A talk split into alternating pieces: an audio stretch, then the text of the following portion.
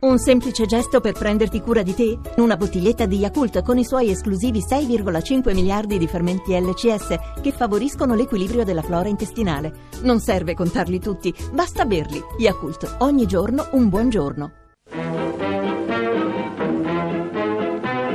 Manifestazioni dell'estate romana. Il 22 luglio del 1939 è un sabato di sole, di quelli cari alla retorica del regime il segretario del partito fascista Achille Starace dà il via all'estate romana. In un salone al primo piano una batteria di televisori trasmette la programmazione della radiovisione.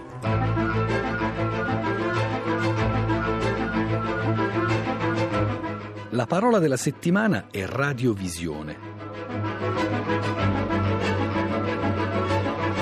C'è stato un tempo in cui la televisione era ancora qualcosa che passava attraverso la radio, almeno in termini linguistici. Sfogliando una tesi di laurea che ho seguito qualche anno fa, quella di Daniela Dinardi sul lessico della paleotelevisione, mi sono ritrovato a un certo punto sotto gli occhi una serie compatta di vocaboli attestati tutti dei primi anni 30 del Novecento e la serie è questa: Radiocinema, trasmissione televisiva di pellicole cinematografiche, radiovedere vedere trasmissioni televisive che usano radio onde come mezzo di trasmissione, radiovisione, televisione effettuata usando radio onde come mezzo di trasmissione e radiovisore, apparecchio che usava le onde radio per trasmettere immagini a distanza.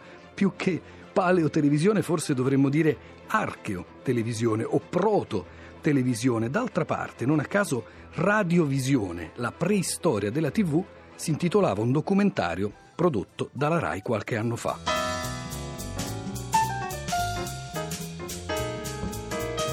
Livia Pasqualini ha percorso per la prima volta le scale del Palazzo della Radio di Via Asiago a Roma nel 1939 per fare l'annunciatrice di una TV che ora pochi ricordano. Mi mandarono a Roma per i primi esperimenti di radiovisione. Non sapevo cosa fosse la radiovisione.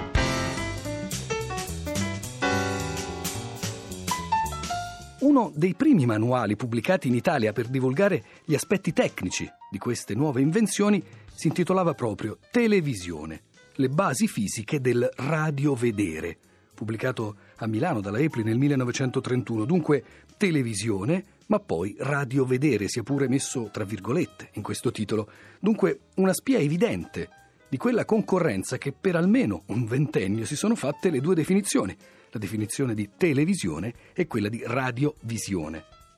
Ormai in pieno dopoguerra, nell'indice del numero gennaio-giugno 1948 della rivista Radio Industria si legge Dalla stampa estera, televisione o radiovisione?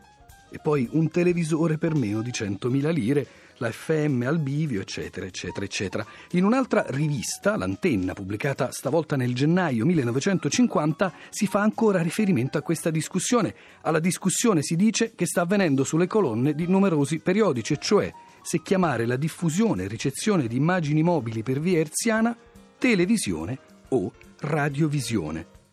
E aggiunge l'antenna del gennaio 1950, etimologicamente si convenne di accettare la seconda definizione, cioè radiovisione, per quanto si conoscesse che la prima era molto radicata nell'uso comune. Dal punto di vista della documentazione lessicografica, in effetti, sembra essere venuta prima, anzi molto prima, la televisione, che può vantare un primo isolato esempio niente meno che già nel 1909. La rivista è stavolta l'illustrazione italiana. La meraviglia nuova è la televisione.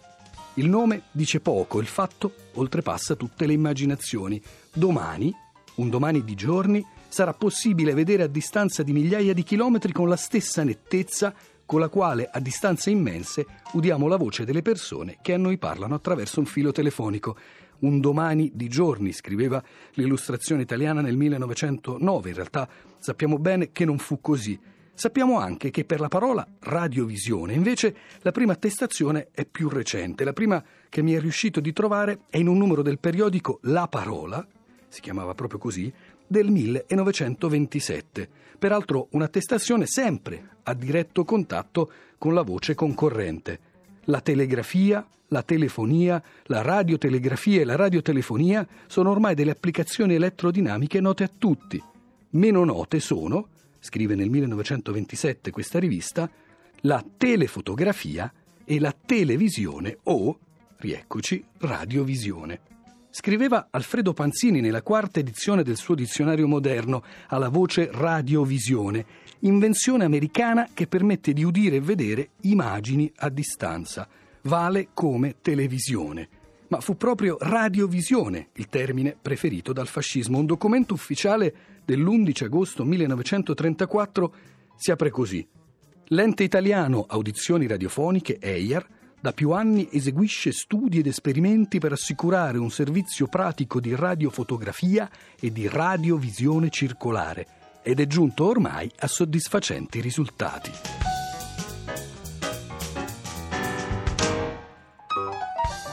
Ma in realtà solo le alte cariche dello Stato fascista e pochi tecnici di alto livello potevano guardare la televisione tra le mura domestiche. Per la quasi totalità della cittadinanza, le 15.000 lire che servono per l'acquisto di un televisore rappresentano un prezzo proibitivo, in un anno in cui mille lire al mese sono, come la nota canzone, il sogno di ogni italiano. In quegli anni, negli anni 30 del secolo scorso, la radiovisione ispirava dichiarazioni tra il trionfalistico e l'apocalittico. Figlia ultimogenita della luce, germoglio splendido e vagheggiato della tecnica spettacolo di domani, la definiva Edoardo Lombardi in un articolo del 1934 e continuava: Non è una cosa grande? Pensate al buon italiano del fascio di Buenos Aires, che mentre Mussolini passa in rivista le legioni dell'urbe, lo segue di là dall'oceano in casa sua senza avvedersene saluterà romanamente.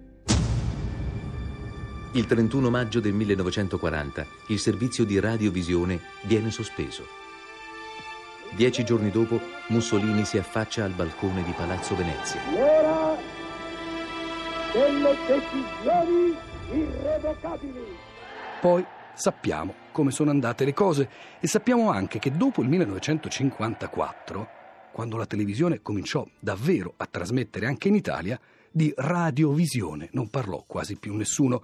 Inaspettatamente però la parola è tornata in auge, è tornata in auge proprio negli ultimi anni, per indicare certo un fenomeno diverso, per indicare il fenomeno, ormai molto diffuso in questi anni, della radio vista alla tv. In un libro scritto lo scorso anno da due DJ radiofonici si dice a un certo punto, comunque non è la radio di una volta, c'è anche la radiovisione. Già, ora ti vedono e non puoi andare in radio in pigiama.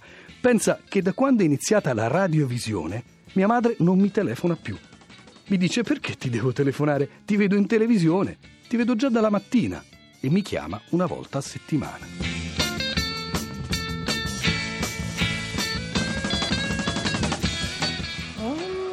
Colia, posso fare finta di non averti visto?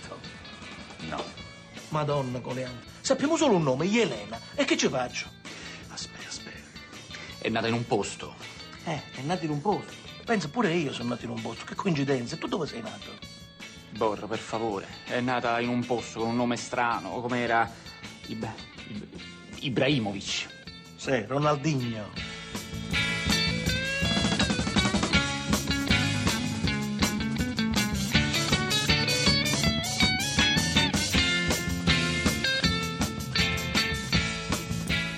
Così siamo arrivati anche oggi alla fine della nostra puntata. A salutarvi e ringraziarvi ci sono qua io, Giuseppe Antonelli, e con me anche oggi la curatrice Cristina Faloci e il regista Manuel De Lucia.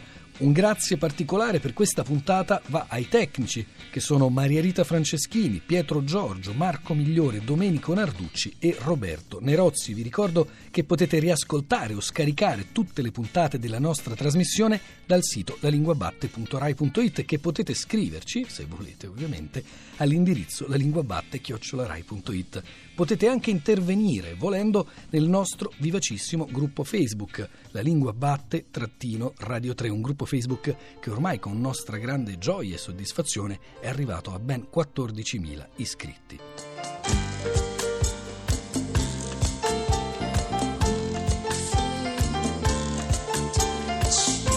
Noi ci sentiamo come sempre domenica prossima alle 10.45 quando la lingua batte su Radio 3. Viva la Rai, fa crescere Sani, viva la Rai Viva la Rai, quanti geni lavorano solo per noi. Viva la Rai, con il suo impero dice la Rai, soltanto il vero, viva la Rai, dimmi da quale parte stai.